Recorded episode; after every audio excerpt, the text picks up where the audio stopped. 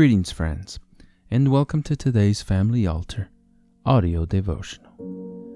Our scripture reading today comes to us from the book of Leviticus, chapter 25, verses 47 through 50, and the quote is by William Marion Branham from the message entitled Job.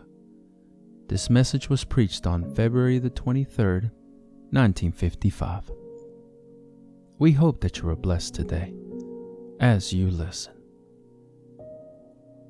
And if a sojourner or stranger wax rich by thee, and thy brother that dwelleth by him wax poor, and sell himself unto the stranger or sojourner by thee, or to the stock of the stranger's family, after he is sold, he may be redeemed again. One of his brethren may redeem him, either his uncle or his uncle's son may redeem him, or any that is nigh of kin unto him of his family may redeem him. Or if he be able, he may redeem himself. And he shall reckon with him that bought him from the year that he was sold to him unto the year of Jubilee. And the price of his sale shall be according unto the number of years, according to the time of an hired servant, shall it be with him. Now here's a great picture. The first, a redeemer, someone who can redeem a lost estate in Israel. You preachers know this. The man must first be a kinsman. He must be close kinfolks. Not a way off kinsman, a near kinsman. And how could God ever become a close kinsman?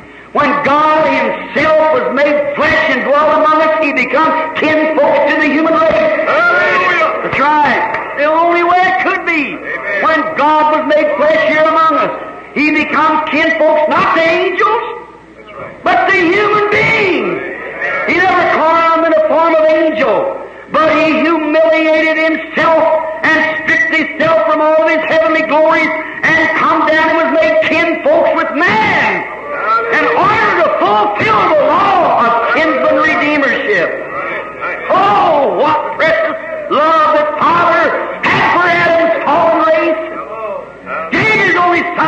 Suffer and redeem us by His grace. There is a near kinsman. God made flesh and dwelt among us, becoming kinfolks to the human being. A kinsman. The next he must be, he must be financially able to do it. And the, who would be more financial? What kind of a debt could be paid? When God owns all the universes there is and all the spaces and all the times and everything else, He was able financially. Amen. Hallelujah. But when he was in the form of spirit, he could not do it because he was spirit and man was human. And the spirit was made flesh and dwelt among us to become kinfolk to us in order to redeem us. Amen. You see it?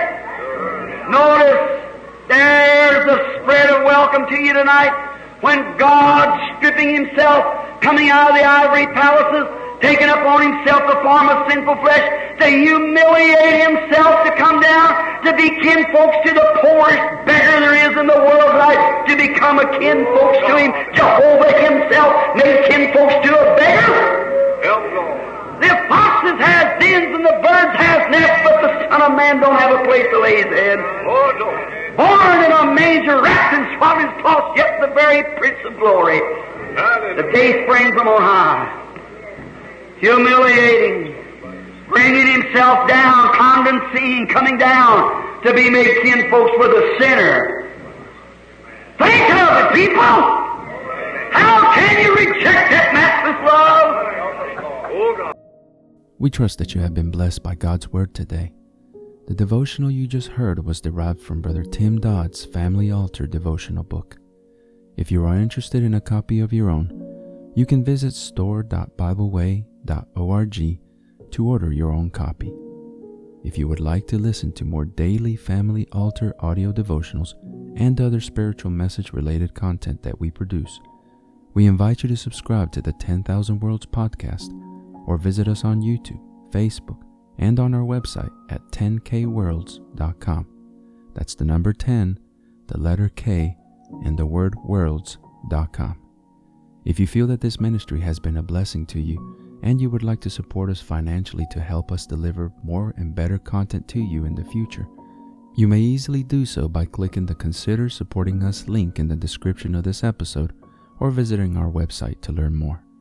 It's okay if you can't support us financially, but would you do us a favor?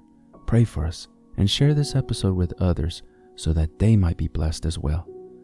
Lastly, don't forget to like, subscribe, and hit the notification bell button so that you get notified when we publish more content like this. Thank you, and God bless you.